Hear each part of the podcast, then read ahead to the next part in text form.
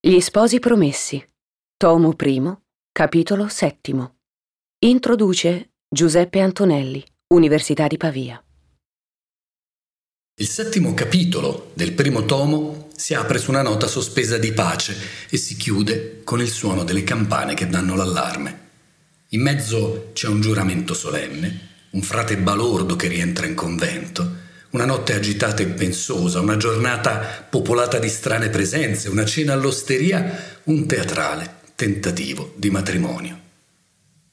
La pace sia con voi, dice fra Cristoforo, entrando nella casa dove Fermo e Lucia, insieme ad Agnese, aspettano di conoscere l'esito del colloquio che il frate ha avuto con Don Rodrigo. L'esito, come sappiamo, è stato negativo ma fra Cristoforo non si dà per vinto. In netto contrasto con quel saluto di pace è anzi descritto come un generale che, subita una sconfitta, si prepara già per la prossima battaglia e il tono che il capitolo prende fin da questa prima descrizione è proprio quello di forti contrasti, contrasti che per Cristoforo sono risolti attraverso la struttura retorica della correzio.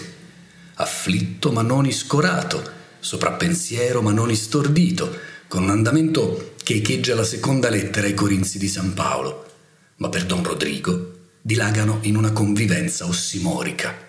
Schernire e chieder ragione, atterrire e lagnarsi e per Renzo divampano nel prevalere della rabbia, più sdegno che accoramento.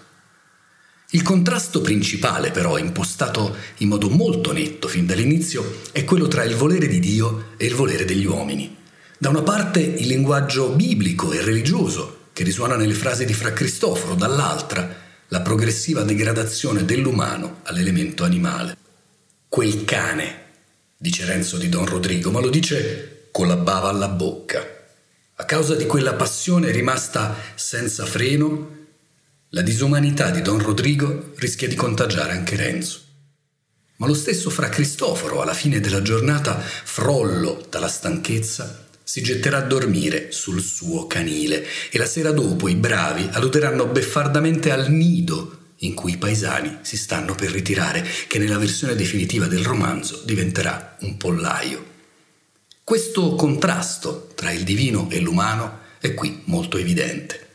A renderlo più enfatico di quanto poi sarà nella versione definitiva è anche la continua evocazione del nome di Dio, che ricorre almeno una ventina di volte, concentrate, peraltro quasi tutte nella prima metà del capitolo. Come accade per altre parole chiave, come pazienza, coraggio o misericordia, il nome di Dio si confonde qui ancora con gli usi quotidiani, con i modi di dire, tra questi usi lessicalizzati rientra anche quello del saluto a Dio, che all'epoca era assolutamente normale e non indicava una separazione definitiva. Infatti, nel momento in cui si congeda, Cristoforo aggiunge quel Dio sia con voi, che chiude come in una parentesi la scena che si era aperta al suo arrivo con la pace sia con voi. Nel capitolo corrispondente dell'edizione definitiva, la presenza del nome di Dio sarà drasticamente ridotta. Una riduzione determinata anche dal fatto che lo sfogo di Renzo qui si svolge ancora la presenza di Cristoforo e porge al frate l'occasione per una lunga predica. Tenendo forse conto del giudizio dell'amico Claude Fauriel che in un appunto sul manoscritto definiva questo discorso bello ma un po' ripetitivo rispetto ad altri, Manzoni decise di tagliarlo. Quello che qui era un giuramento fatto davanti a Dio diventerà così una promessa fatta a Lucia a cui Lucia risponderà promettendo di tentare il matrimonio a sorpresa architettato da Agnese nel quarto capitolo e tutto rimarrà tra i due promessi, nella sfera dell'umano, dunque di ciò che è destinato al fallimento. All'altezza di questa prima stesura, d'altra parte, il capitolo settimo tiene ancora insieme il racconto di due sere, il 9 e il 10 novembre del 1628, secondo la cronologia definitiva. Questa parte sarà poi oggetto di una profonda ristrutturazione, ristrutturazione che avverrà quando Manzoni ha già dinanzi a sé la bella copia, pronta da inviare ai censori e poi in tipografia, come ha spiegato Donatella Martinelli ricostruendo filologicamente le vicende di queste pagine. Manzoni decide di anticipare in questo capitolo la parte su Don Rodrigo, il cugino Attilio, i preparativi del rapimento di Lucia da parte dei bravi e di spostare al capitolo successivo, quella che nelle due versioni a stampa sarà chiamata prima La notte dei viluppi e delle infinte, e poi la notte degli imbrogli e dei sotterfugi. Così, nella versione definitiva, il capitolo settimo si concluderà con uno stacco nel momento in cui Tonio e Gervaso si trovano a bussare bravamente, dice qui il Manzoni, sottolineando con voluta ironia il parallelismo con l'azione dei bravi alla porta di Don Abbondio. E il capitolo ottavo potrà aprirsi con uno degli incipit più celebri di tutto il romanzo. Carneade, chi era costui? Frase che sembra quasi prefigurata in questa prima versione da quella che Don Abbondio pronuncia prima con un tono interrogativo. Perpetua, dov'è costei? E poi con tono invece esclamativo. Perpetua, dov'è costei? Allo stesso modo, la citazione mimetizzata dal secondo atto del Giulio Cesare di Shakespeare, a cui Manzoni alluderà alla luce di Voltaire chiamandolo un barbaro non privo di ingegno, all'altezza di questa versione è ancora presentata con un riferimento esplicito. Un matrimonio clandestino era per Lucia Zarella quello che l'uccisione d'un dittatore per Marco Bruto. Tutta tagliata già dalla seconda minuta la descrizione del ritorno di Fra Cristoforo al convento. Con la scena cade anche l'insistito parallelismo sull'ora tarda, che viene qui più volte sottolineata anche da Perpetua e Don Abbondio all'arrivo di Tonio Gervaso, ma cade soprattutto la raffinata ironia che Manzoni faceva sul padre guardiano, il quale, dopo aver ordinato a Fra Cristoforo di dire un miserere con le braccia alzate, si mette a dormire sul duro suo pagliaccio, più soddisfatto però che se si fosse posto sul letto più delicato, poiché non è a dire quanta consolazione si senta nel far fare agli altri il loro dovere e nel riprenderli quando se ne allontanano. E chissà che quell'ironia non colpisse anche il contrasto tra il balordo, con cui si definiva poco prima fra Cristoforo, e il pagliaccio, su cui il padre guardiano si sdraia. Pagliaccio infatti indica fin dal Cinquecento un giaciglio, ma già dal Settecento anche il buffone da circo che all'inizio si presentava in scena con un vestito, appunto simile alla fodera d'un pagliericcio. Per evitare fraintendimenti, allora si ricorderà qui anche che il lombardismo Medina, con cui Menico, Chiamagnese, sarà poi sostituito da Manzoni con l'italiano zia, che le parpagliole e le berlinghe erano due tipi di monete, che il congiuntivo di seconda persona abbi perché tu abbi sospetto, fino all'Ottocento era ancora considerato corretto dalle grammatiche. Non è colpa di Manzoni, insomma, se a sentirlo oggi quell'abbi evoca l'italiano comico di Fantozio, se quel tizzone d'inferno, detto qui di Don Rodrigo, sarà poi ripreso da Giovanni Bonelli per farne un'espressione tipica dei dialoghi tra Kit Carson e Tex Wheeler. Questo capitolo lo legge Anna della Rosa.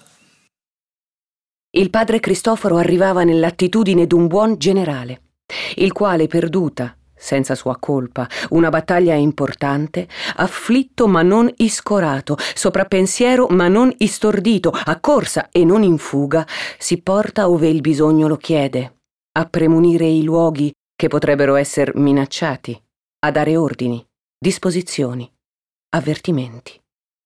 La pace sia con voi, diss'egli entrando tutto ansante ma con voce ferma. Non v'è nulla da sperare dell'uomo, tanto più bisogna confidare in Dio.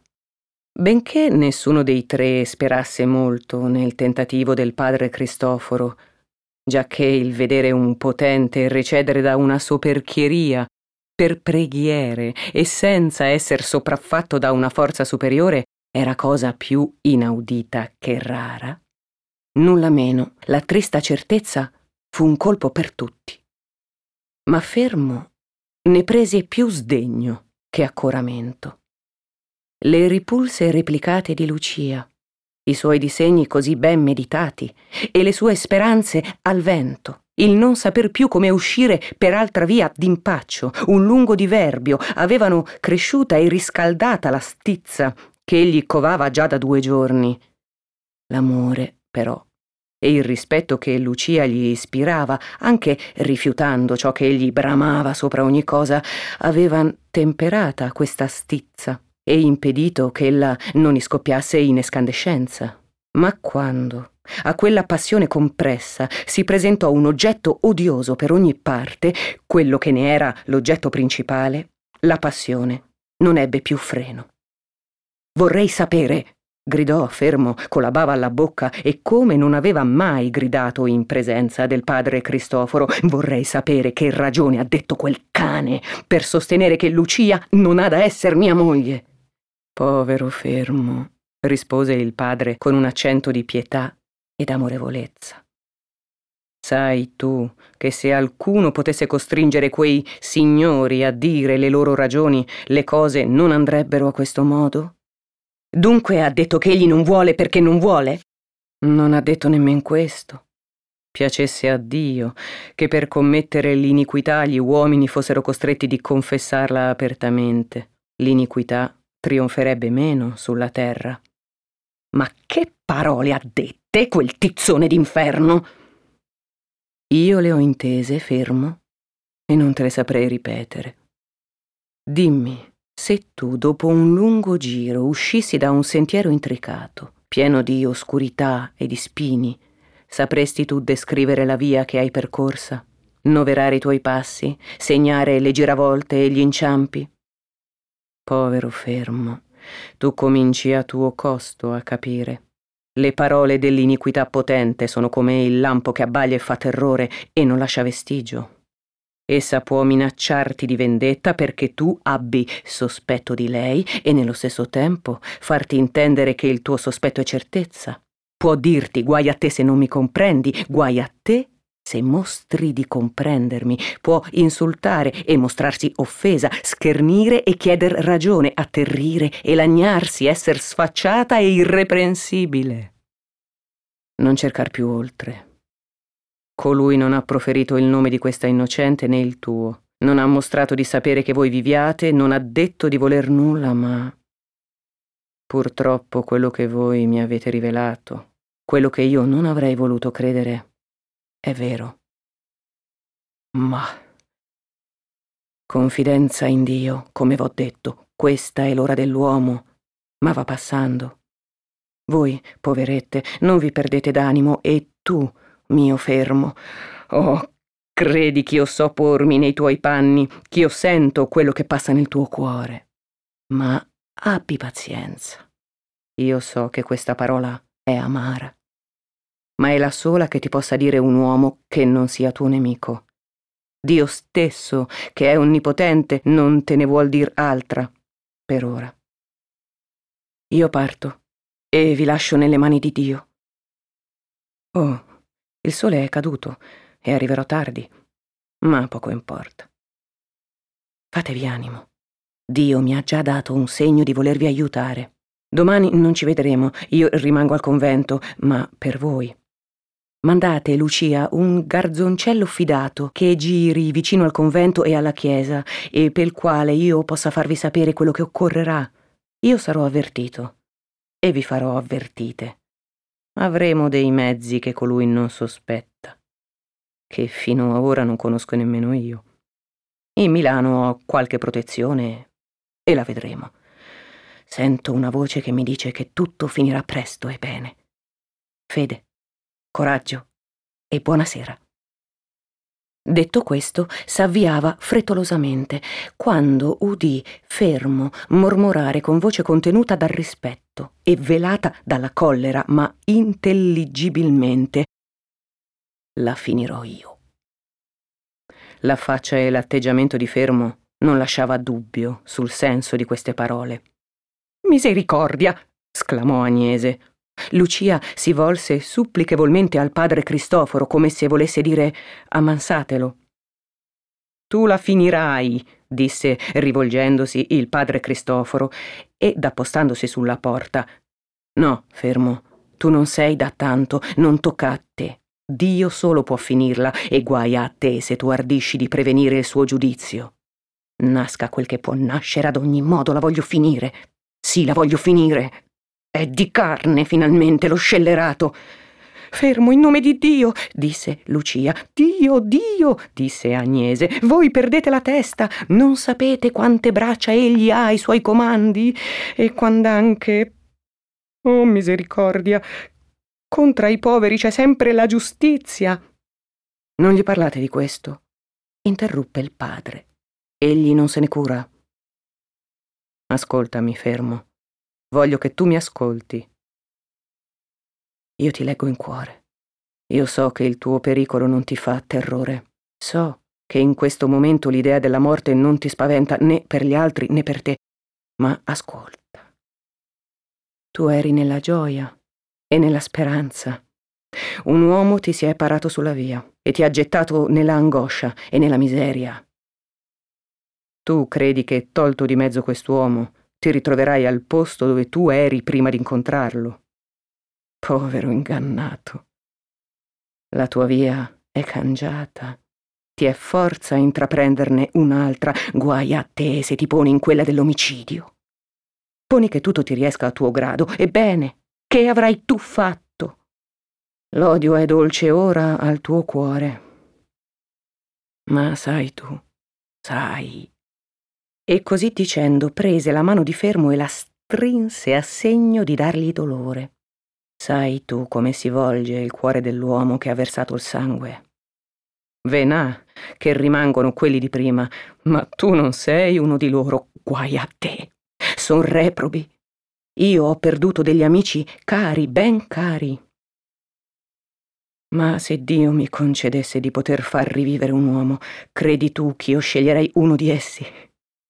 Quegli che io vorrei poter risuscitare col mio sangue un uomo a cui io non aveva mai fatto il torto più leggero e che mi ha insultato. Poni che tutto ti riesca. Poni che non vi sia giustizia, che tu sposi tranquillamente che la colomba si unisca allo sparviero. Ma sarai tu fermo? Avrai sposato Lucia? Tu non sarai fermo, te lo dico io. Tu non penserai come ora. In ogni tuo pensiero, per quanto importante egli sia per essere, per quanto lieto, oltre quello che ci sarebbe per tutti, per te ci sarà sempre un morto di più. Avrai tu figli? Guardati dal trovarti in casa quando questa sfortunata farà loro ripetere i comandamenti di Dio e dirà loro non fare omicidio. Potrai tu ricordare con tua moglie le speranze e le traversie che hanno preceduto il tuo matrimonio. Potrete voi dire una volta ma Dio ci ha aiutati? Quando ella si sveglierà al tuo fianco, penserà, tremando, che è coricata con uno che ha ucciso e quando la collera più leggera, un primo moto d'impazienza apparirà sul tuo volto, ella crederà di scorgervi le prime tracce dell'omicidio. No, fermo. Vedi, è notte. Io già son colpevole di avere indugiato a tornare al convento, ma io non mi parto di qui se tu non mi giuri in faccia a quella vergine. E accennò una immagine attaccata al muro della stanza di aver deposto ogni pensiero di vendetta. Io per lei ho tutta la stima, ma colui ti parlo io per me. Che hai tu a perdonarmi? A colui, sì, a colui tu devi perdonare. Io te l'ho detto e tu non hai più scusa. La maledizione del cielo cadrebbe sopra di te. Tu sei giovane e più robusto di me, ma se tu non vuoi gettare a terra un vecchio che non ti ha fatto mai del male, tu non uscirai di qui prima di aver fatto quel giuramento. Fermo esitava. Agnese stava attonita ed in aspettazione con la bocca aperta. Ebbene, fermo, disse Lucia come costretta ed in modo che il padre non intendesse tutto il senso delle sue parole. Fate quel che vi dice quest'uomo del Signore ed io vi prometto che io farò tutto quello che si potrà, tutto quello che vorrete, perch'io possa essere vostra moglie. Lo giuro, disse fermo. Chiama in testimonio quella vergine, disse il padre Cristoforo, che tu non attenterai alla vita del tuo nemico, che tu farai tutto per evitarlo. Così la Vergine non mi abbandoni, disse fermo, commosso, ma risoluto.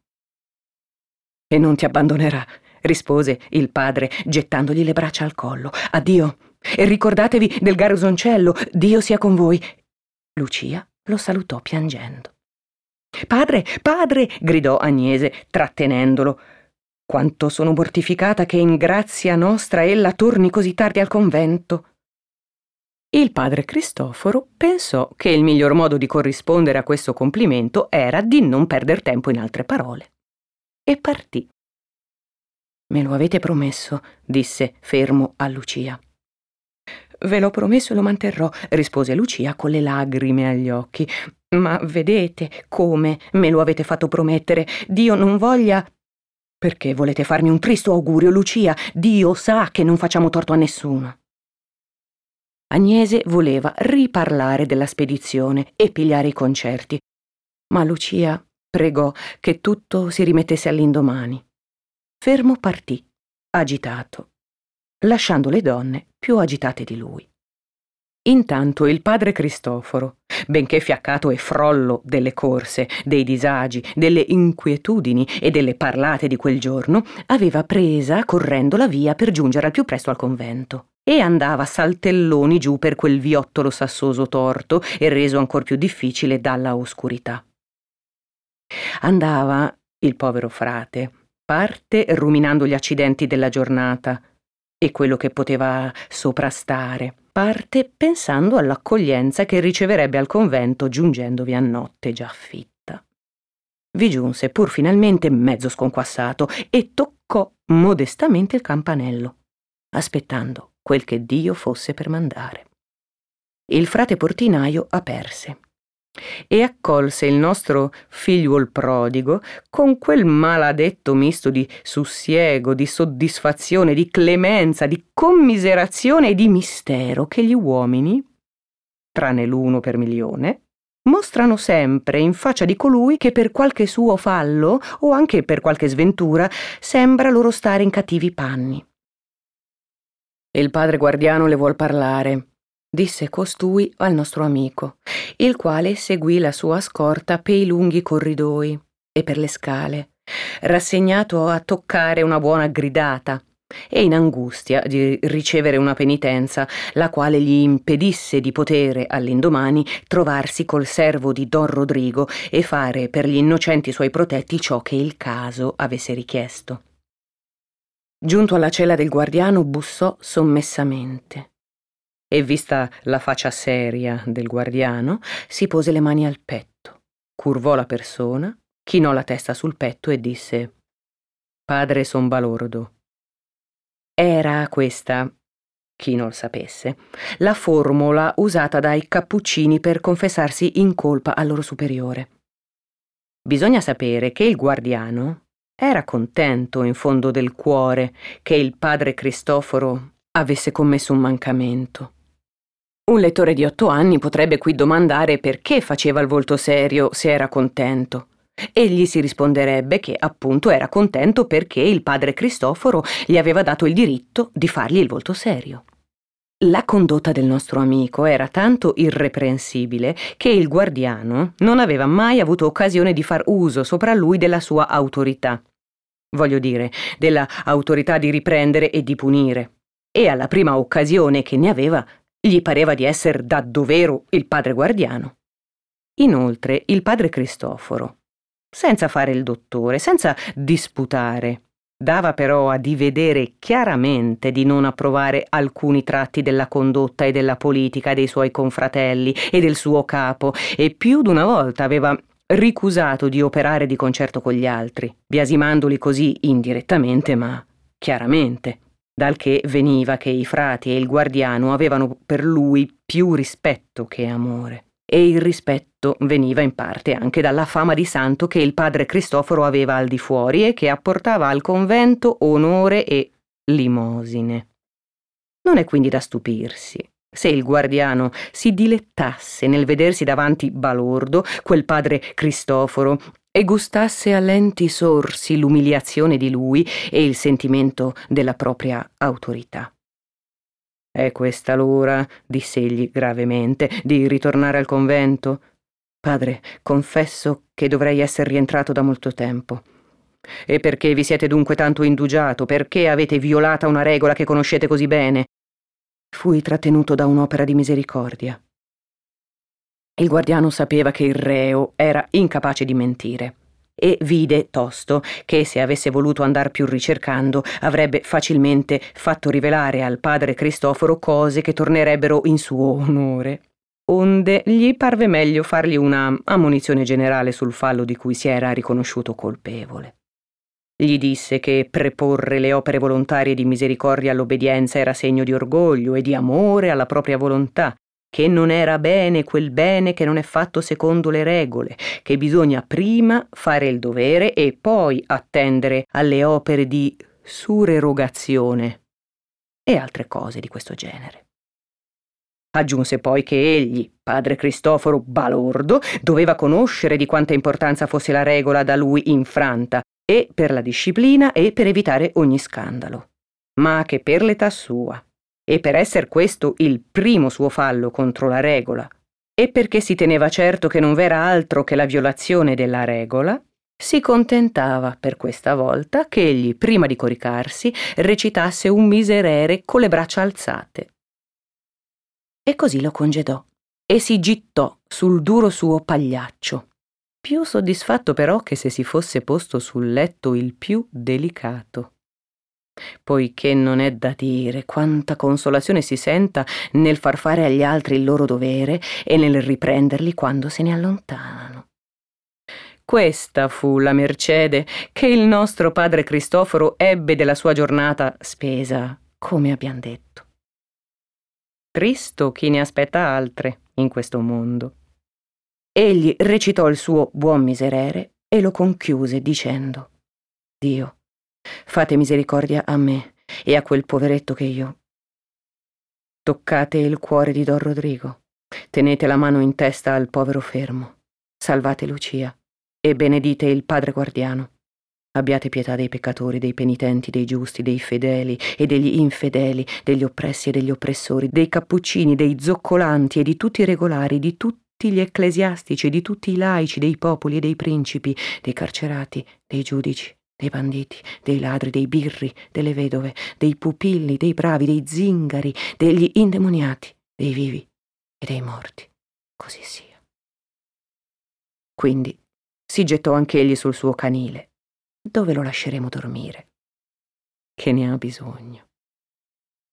Ma i nostri tre altri personaggi passarono la notte come sono tutte le notti che precedono una giornata destinata ad una impresa scabrosa e di incerto esito. Agnese, appena levata, cominciò a spiegare a Lucia tutte le parti del disegno, a istruirla a puntino sul da farsi e da evitarsi in ogni operazione e a combattere di nuovo le obiezioni che Lucia aveva fatte nel giorno antecedente. Ma Lucia ascoltò le istruzioni, promise di eseguirle e non oppose più nulla. Data la sua promessa, ella stimava inutile ogni parola che tornasse a mettere in questione ciò che era stabilito. E non è senza ragione che noi amiamo Lucia come una cosa rara, non dirò nel suo sesso, ma nella specie. Del resto, non è ben chiaro se nella rassegnazione di Lucia non entrasse anche un po' il pensiero che ella sarebbe stata di fermo e se, giacché l'iniquità degli uomini aveva voluto che questa si facesse come per forza, ella non era un po' contenta che forza le si facesse. La poveretta ad ogni modo era abbattuta, piena di incertezza, d'angoscia e di tristi presentimenti in quella agitazione, insomma, in cui pone una grande aspettazione e che è più dolorosa che la prostrazione che nasce dopo la sventura. Fermo non fu tardo a lasciarsi vedere e concertò con le donne le operazioni della giornata, prevedendo ogni contrattempo, parando ogni ostacolo e ricominciando ad ogni tratto a descrivere la faccenda come si racconterebbe una cosa fatta. Appena partito fermo, Agnese andò nella casa vicina a cercare un garzoncello suo nipote, chiedendolo ai parenti per quel giorno per fare un servizio. Quando l'ebbe ottenuto, lo introdusse nella sua cucina. Gli diede da colazione e gli impose che ne andasse a Pescarenico e si stesse un po' in chiesa, un po' sulla piazza del convento, ma sempre in vicinanza, aspettando che il padre Cristoforo lo venisse a chiamare. Il padre Cristoforo, quel bel vecchio, tu sai, con la barba bianca, quel che chiamano il santo. Ho capito, disse Menico.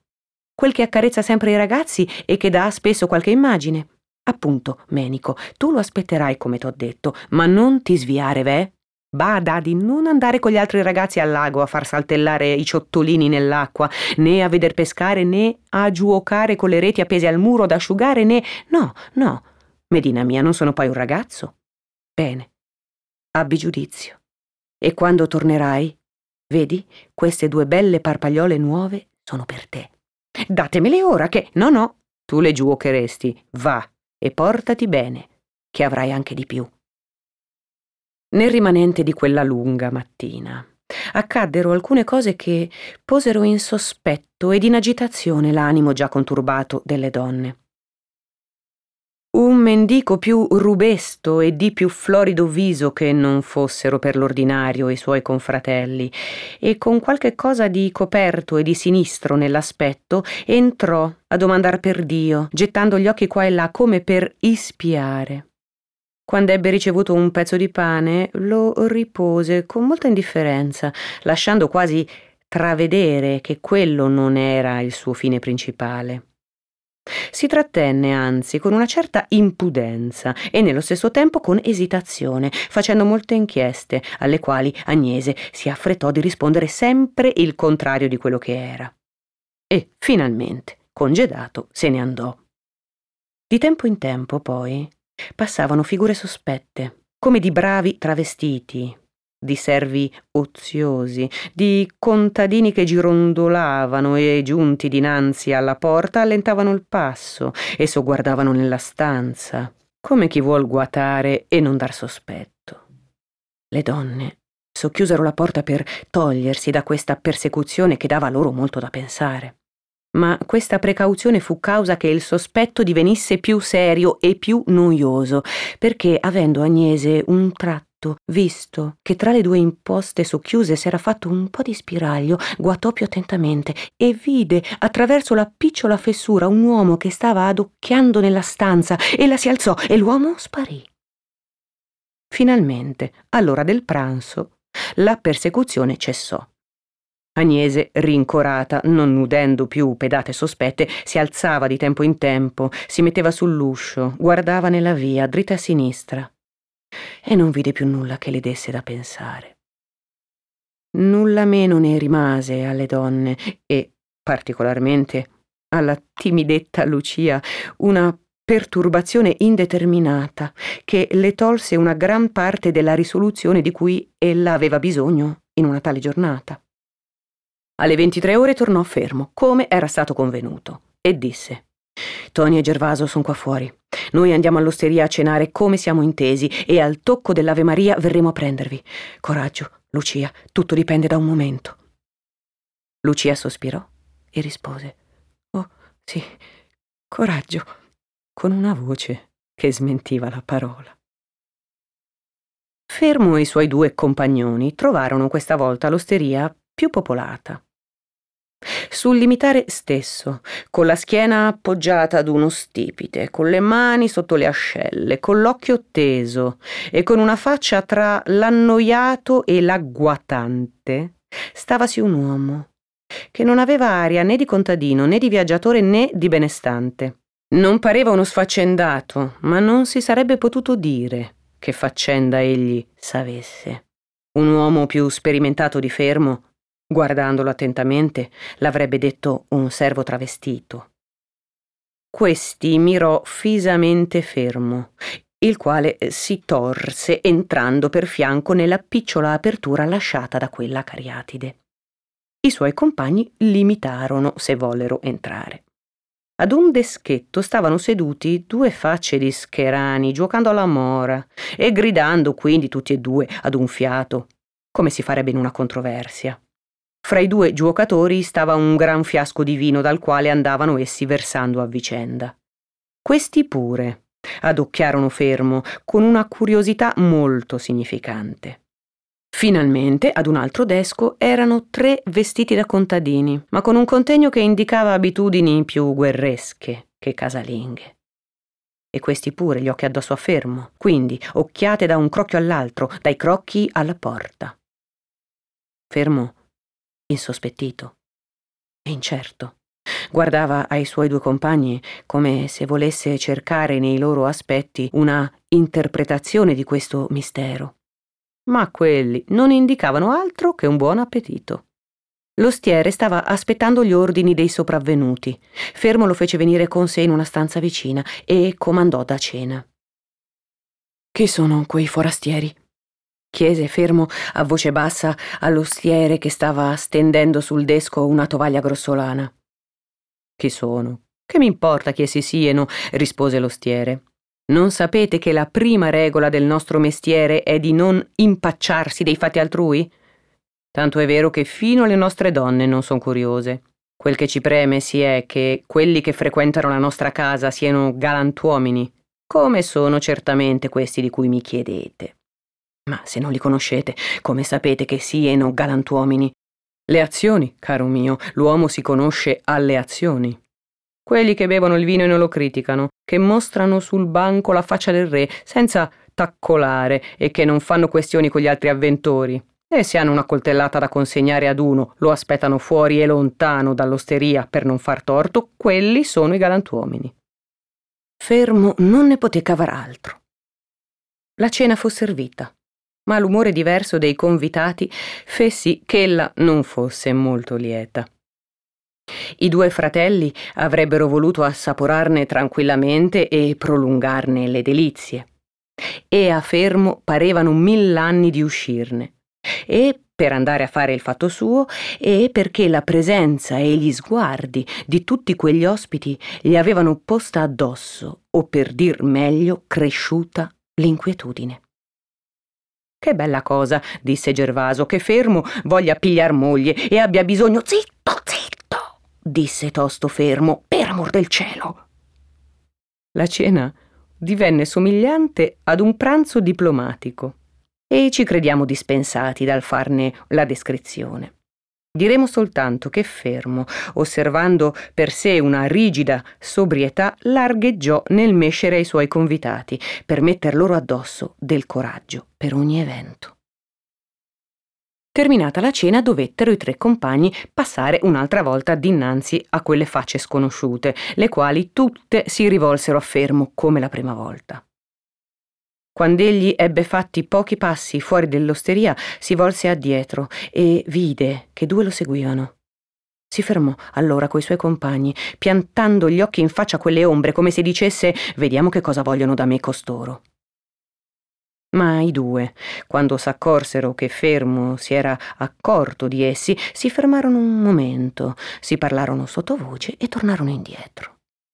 Se Fermo fosse stato tanto presso da intendere le loro parole, avrebbe inteso che uno di essi diceva al compagno se è addato di qualche cosa, torniamocene per non guastar tutto. È troppo per tempo, non vedi che il paese è pieno di gente? Lasciamoli andare tutti al nido. Vera, infatti, quel movimento, quell'andare e venire, quel trambusto che si sente in un villaggio al cader della sera e che, dopo pochi momenti, dà luogo alla quiete solenne della notte. Le donne venivano dal campo portandosi in collo i bambini e traendo per mano i figliuoletti più adulti, ai quali facevano ripetere le preghiere della sera. Giungevano gli uomini con le vanghe e con le zappe sulle spalle e si vedevano qua e là fuochi accesi per le povere cene. Si udivano saluti di quelli che si incontravano e colloqui brevi e tristi sulla scarsezza del ricolto e sulle sventure di quell'anno tristissimo. E più delle voci si udiva il tocco misurato e solenne della squilla che annunziava la fine della giornata. Quando Fermo vide che i due indiscreti s'erano ritirati, continuò la sua strada fra le tenebre crescenti, ripetendo a bassa voce ai fratelli gli avvertimenti sul modo di condurre a buon termine l'impresa. Quando giunsero alla casetta di Lucia, era notte fatta. Tra il primo concetto di una impresa terribile e l'adempimento, ha detto uno scrittore privo di buon gusto, l'intervallo è un sogno di fantasmi e di paure. Lucia era nelle angosce di questo sogno. Agnese, la stessa Agnese così risoluta e disposta all'operare, era sopra pensiero e trovava a stento le parole per rincorare la poveretta. Ma al momento in cui l'azione comincia e l'animo, che fino allora tollerava i pensieri che gli passavano sopra, cacciandosi a vicenda e tornando, è costretto a comandare una risoluzione e a dirigere le azioni del corpo, allora egli si trova tutto trasformato. Al terrore e al coraggio che lo agitavano succede un altro terrore e un altro coraggio. L'impresa si affaccia alla mente come un'apparizione nuova, inaspettata. Ciò che sembrava più difficile si trova talvolta fatto quasi da sé. L'immaginazione si ferma spaventata, le membra niegano il loro ufficio ad un passo che era sembrato il più agevole, il cuore manca alle promesse che aveva fatte con più sicurezza. Un matrimonio clandestino era per Lucia Zarella quello che l'uccisione d'un dittatore per Marco Brutto. Quando si intese bussare sommessamente alla porta, Lucia fu presa da tanto terrore che risolvette in quel momento di sofferire ogni cosa, di essere sempre divisa da fermo piuttosto che eseguire la risoluzione presa. Ma quando fermo entrato disse Son qui, andiamo.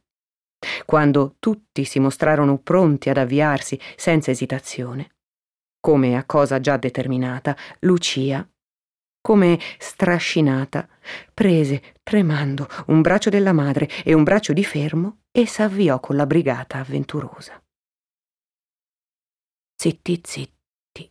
Nelle tenebre, a passo misurato, giunsero in vicinanza della casa del nostro Don Abbondio, il quale era ben lontano, pover'uomo, dal pensare che una tanta burrasca si addensasse sul suo capo.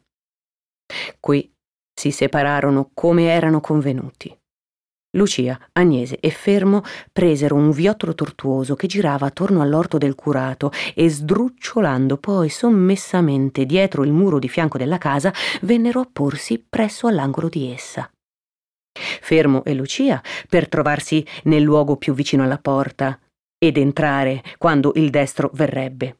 Agnese per uscire ad incontrare Perpetua nel momento opportuno e Toni, destro, col disutilaccio di Gervaso che non sapeva far nulla da sé e senza il quale non si poteva far nulla, si affacciarono bravamente alla porta e toccarono il martello. Chi è? gridò una voce alla finestra che si aperse in quel momento. Era la voce di Perpetua. Malati non ce n'è, dovrei saperlo. È forse accaduta qualche disgrazia? Sono io, rispose Tony, con mio fratello, che abbiamo bisogno di parlare col signor curato. È ora questa da cristiani? Rispose agramente Perpetua. Che discrezione, tornate domani. Sentite, tornerò o non tornerò? Mi trovavo alcuni pochi soldi per pagare al signor curato quel debituccio che sapete, ma se non si può pazienza, questi so come spenderli e verrò quando ne abbia guadagnati degli altri. Aspettate, aspettate, vado e torno. Ma perché venire a quest'ora? Se l'ora potete cangiarla, io non m'oppongo. Per me son qui e se non mi volete me ne vado. No, no. Aspettate un momento, torno con la risposta. Così dicendo, richiuse la finestra. A questo punto Agnese si spiccò dai promessi e detto sottovoce a Lucia Coraggio, è un momento. Come a far cavare un dente. Venne a porsi dinanzi la fronte della casa aspettando che Perpetua aprisse per far vista di passare. Perpetua venne, infatti, tostamente, aperse la porta e disse Dove siete? Quando i due fratelli si mostravano, Agnese passò dinanzi a loro e salutò Perpetua fermandosi un momento sui due piedi. Buonasera, Agnese, disse Perpetua. Donde a quest'ora? Vengo dalla Filanda, rispose Agnese, e se sapeste, mi sono indugiata appunto in grazia vostra. Oh, perché? riprese Perpetua. Indi, rivolta ai due fratelli. Entrate, disse, ed aspettate che vengo anch'io. Quegli entrarono. Perché? ripigliò Agnese. Una donna, pettegola, non sanno le cose e vogliono parlare. Credereste? Si ostinava a dire che non vi siete sposata con Beppo perché egli non vi ha voluta. Io sosteneva che voi l'avete rifiutato. Ma certo, sono stata io, ma chi è costei? Questo non fa. Ma non potete credere quanto mi sia spiaciuta di non saper ben bene tutta la storia per confonder con lei. È una bugiarderia, disse Perpetua, la più nera. Sentite come andò la faccenda. E ho testimoni, vedete. Ehi, Tony, socchiudete la porta e salite pure, ch'io verrò poi. Tony rispose di dentro che sì. Perpetua cominciò la sua storia e Agnese si avviò passo passo verso l'angolo della casa opposto a quello dietro cui erano in agguato i due giovani e quando pur passo passo vi fu giunta, lo voltò seguita da Perpetua e voltatolo tossì per dar segno. Il segno fu inteso e fermo in Lucia, la quale correva come un leprotto inseguito, in punta di pie, vennero fino alla porta, l'aprirono delicatamente e si trovarono nel vestibolo coi due fratelli che gli stavano aspettando.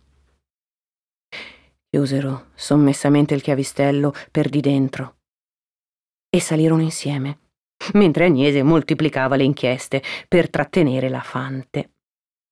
I quattro congiurati, tutti diversamente commossi, ascesero le scale e, posati che furono sul pianerottolo, Tony disse ad alta voce Deo gratias ed entrò col fratello, mentre Don Abbondio, che gli aspettava, rispose avanti. Fermo e Lucia ristettero dietro la porta, senza muoversi senza alitare. L'orecchio il più fino non avrebbe potuto ivi intender altro che il battito del cuore di Lucia. Tony, entrato, socchiuse la porta dietro di sé.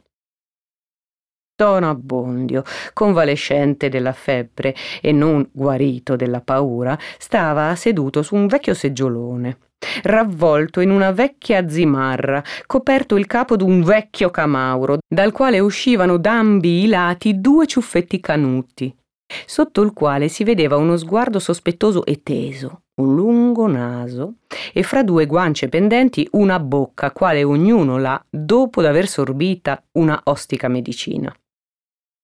Aveva dinanzi a sé una vecchia tavola, e sulla tavola una picciola lucerna che mandava una luce scarsa sulla tavola e sui dintorni e lasciava il resto nelle tenebre.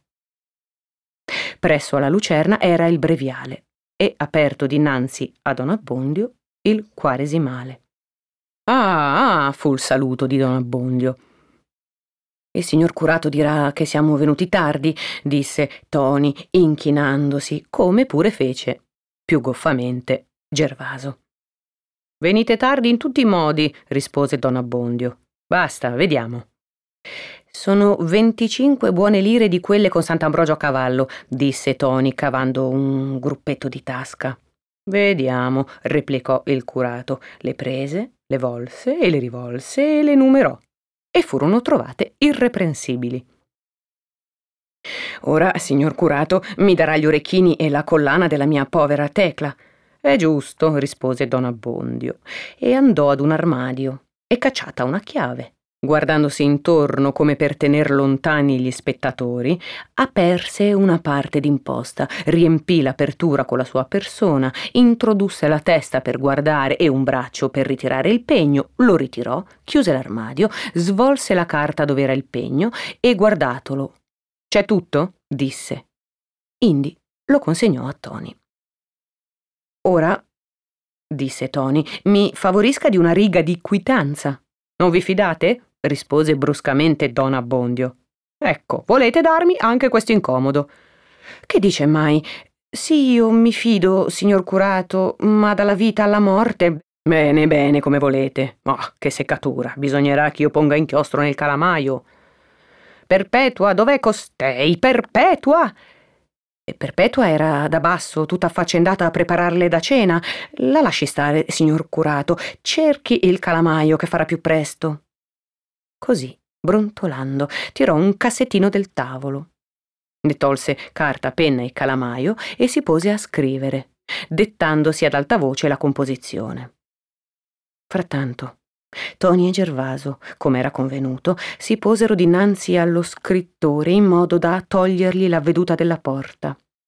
E come per ozio andavano soffregando coi piedi il pavimento, per dar agio ai di fuori di venire avanti senza essere intesi. Don Abbondio, tutto nella sua quitanza, non badava ad altro. Al fruscio dei quattro piedi che era il segno convenuto, fermo, stretta la mano di Lucia per darle risoluzione, la pigliò con sé e pian piano entrarono nella porta, Lucia più morta che viva, e si collocarono dietro i due fratelli. Don Abbondio, finito che ebbe di scrivere, rilesse attentamente. Quindi, prima di alzare gli occhi dalla carta, sarete contento, disse, e preso il foglio lo porse a Tony. Tony, allungando la mano per pigliarlo, si ritirò da una parte, Gervaso dall'altra, e i due sposi apparvero in mezzo, come all'alzare d'un sipario. Don Abbondio intravvide, vide si spaventò, si stupì, si infuriò, pensò, prese una risoluzione. Tutto questo nel tempo che Fermo impiegò a proferire le parole magiche. Signor curato, in presenza di questi testimoni, questa è mia moglie. Le labbra di Fermo non erano ancora tornate in riposo, che Don Abbondio aveva già lasciata cadere la quitanza, fatto un salto, afferrata con la manca e sollevata la lucerna, e tirato con la destra a sé un tappeto che copriva il tavolo, gettando a terra il breviale e il quaresimale, e balzando tra la seggiola e il tavolo s'era avvicinato a Lucia. La poveretta, con quella sua dolce voce tremante, aveva appena potuto dire E questo? che Don Abbondio gli aveva gettato scortesemente il tappeto sulla testa e sul volto e tenendoglielo con le mani ravvolto e stretto sulla bocca perché ella non potesse proseguire, gridava a testa come un toro ferito: Tradimento! Tradimento! Aiuto! Aiuto! Il lucignolo della lucerna che Don Abbondio aveva lasciata cadere a terra si moriva, mandando un ultimo chiarore, e la povera Lucia, appoggiata a fermo, coperta così di quel ruvido velo, pareva una statua sbozzata in creta, a cui un rozzo fattore dell'artefice copre la testa con un umido panno. Cessata ogni luce, Don Abbondio lasciò la poveretta, la quale già per sé non avrebbe più potuto proseguire, e, pratico com'era del luogo, trovò tosto a tentone la porta della stanza vicina. Ventrò, vi si chiuse e continuò a gridare Tradimento, perpetua, accorruomo, gente in casa, clandestino, tre anni di sospensione, una schioppettata, fuori da questa casa, fuori da questa casa, perpetua, dov'è costei? Nella stanza tutto era confusione. Fermo, Inseguendo come poteva il curato, aveva strascinata con sé Lucia alla porta e bussava, gridando Apra, apra, non faccia schiamazzo, apra o la vedremo. Tony, curvo a terra, girava le mani sul pavimento per trovare la sua quitanza e Gervaso, spiritato, gridava e andava cercando la porta della scala per porsi in salvo. In mezzo a questo serra serra non possiamo fare a meno di fermarci un istante per fare una riflessione. Fermo, il quale strepitava in casa altrui, che vi s'era introdotto frodolentemente, che assediava il padrone in una stanza, pare un soperchiatore, un torbido. Eppure egli era un poveretto a cui si negava la ragione la più limpida, la più sacra. Don Abbondio, impaurito, minacciato, mentre tranquillamente attendeva i fatti suoi, pare l'oppresso, la vittima, l'uomo onesto. Eppure era egli, in realtà, il soperchiatore. Così va il mondo. Oh, voglio dire, così andava nel secolo XVII.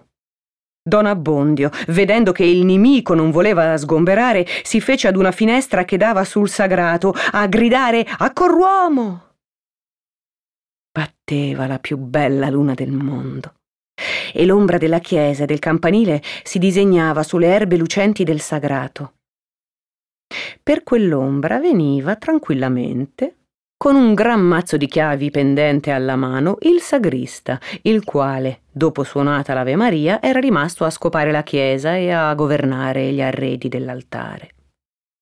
Lorenzo! gridò il curato. Accorrete, gente in casa, aiuto! Lorenzo si sbigottì, ma con quella rapidità d'ingegno che danno i casi urgenti, pensò tosto al modo di dare al curato più soccorso che egli non chiedeva e di farlo senza suo rischio corse indietro alla porta della chiesa, scelse nel mazzo la grossissima chiave, aperse, entrò, andò difilato al campanile, prese la corda della più grossa campana e tirò a martello.